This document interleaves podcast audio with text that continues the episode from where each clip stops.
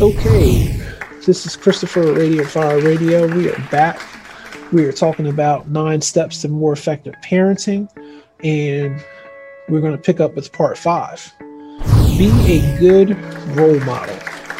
Young kids learn a lot about how to act by watching their parents. This is so true. The younger they are, the more cues they take from you. Before you lash out or blow up in front of your child, think about this. Is that how you want your child to behave when they're angry?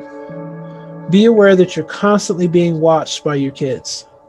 Studies have shown that children who hit usually have a role model for aggression at home.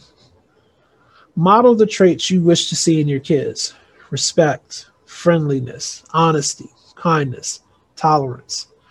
Exhibit unselfish behavior. Do things for other people without expecting a reward. Express thanks and offer compliments above all. Treat your kids the way you expect other people to treat you. And I have to I have to pause here because you know when, I when I first got married um my my my stepkids would always thank me for everything and it I wasn't used to that. I was not used to that. It bothered me, it bugged me.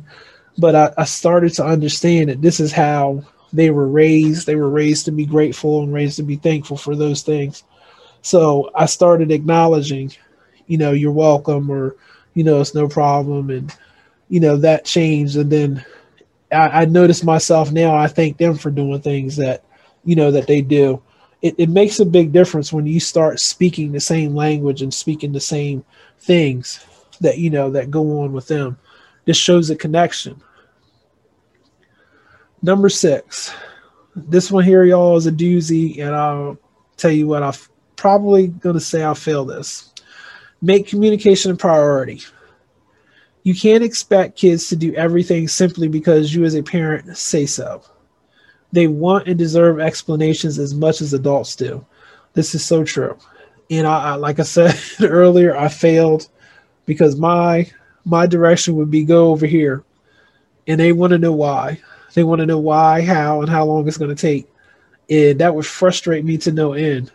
But as I learned to, learned to try to, you know, to communicate with them and give them all of the information that they possibly could need, it made things easier in the home. It made things easier working through uh, conflicts and, and getting chores done and getting things done.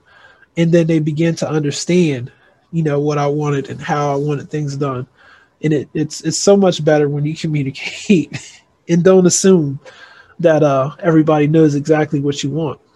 If we don't take time to explain, kids will begin to wonder about our values and motives and whether they have any basis. Parents who reason with their kids allow them to understand and learn in a non judgmental way. Make your expectations clear. If there is a problem, describe it. Express your feelings and invite your child to work on a solution with you. That's such good advice. Invite your child to work on a solution with you.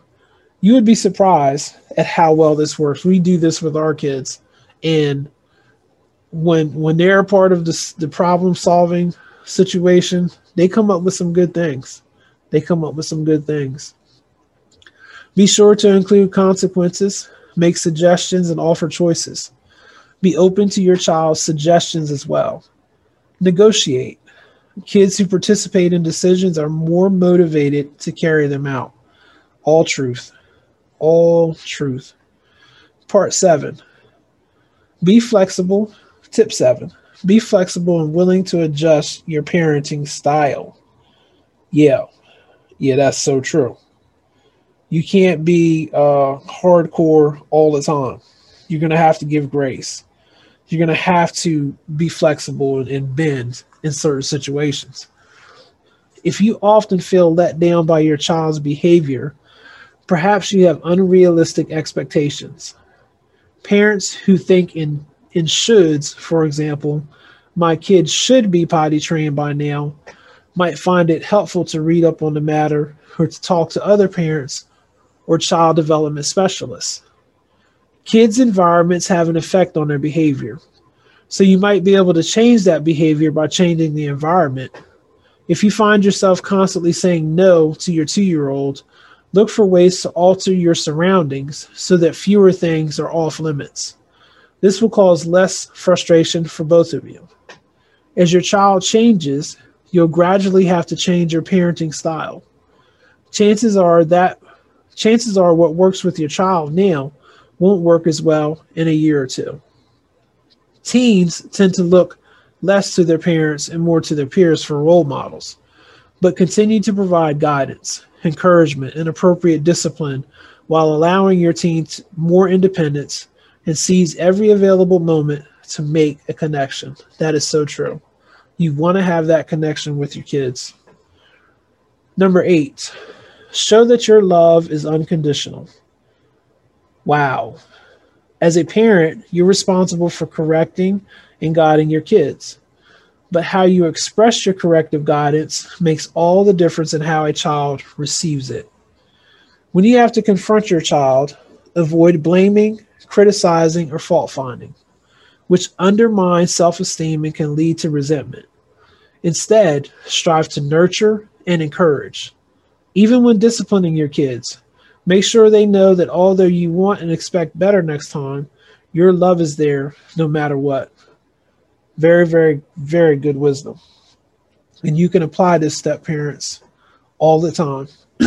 it's going to make the difference. Number nine, know your own needs and limitations as a parent. Woo! Couldn't said it better myself. And I say this all the time be self aware about you, be self aware about what you are. It's going to help in your relationship. Face it, you're an imperfect parent. You have strengths and weaknesses as a family leader. Recognize your abilities. I am loving and dedicated. Vow to work on your weaknesses. I need to be more consistent with discipline. Try to have realistic expectations for yourself, your spouse, and your kids. You don't have to have all the answers. Be forgiving of yourself. And try to make parenting a manageable job. Focus on the areas that need the most attention rather than trying to address everything all at once. Admit it when you're burned out. Take time out from parenting to do things that will make you happy as a person or as a couple. Focusing on your needs does not make you selfish. It simply means you care about your own well being, which is another important value to model for your children. You know, this is really good. Kids Health for Nemours put this out. Um, don't know how long it's been here and it doesn't have a date with it, but these are definitely good parenting tips that you as a step parent can use. You as a step parent can use to grow yourself up, to make yourself stronger, so that you can be there for your stepchildren and you can be there for the biological parent that you're supporting. This has been Christopher at Radiant Fire Radio. Hope you enjoyed these nine steps, these nine tips to be more effective as a parent. God bless. We are committed to excellence and truth. We're committed to bringing the whole gospel to you as we go forth in this endeavor in this hour. We pray that God would be with you, His prophetic mantle and His prophetic anointing would be upon your life. Please feel free to contact us at any time with questions, comments, or concerns. You can reach us at Christopher at radiantfire.org.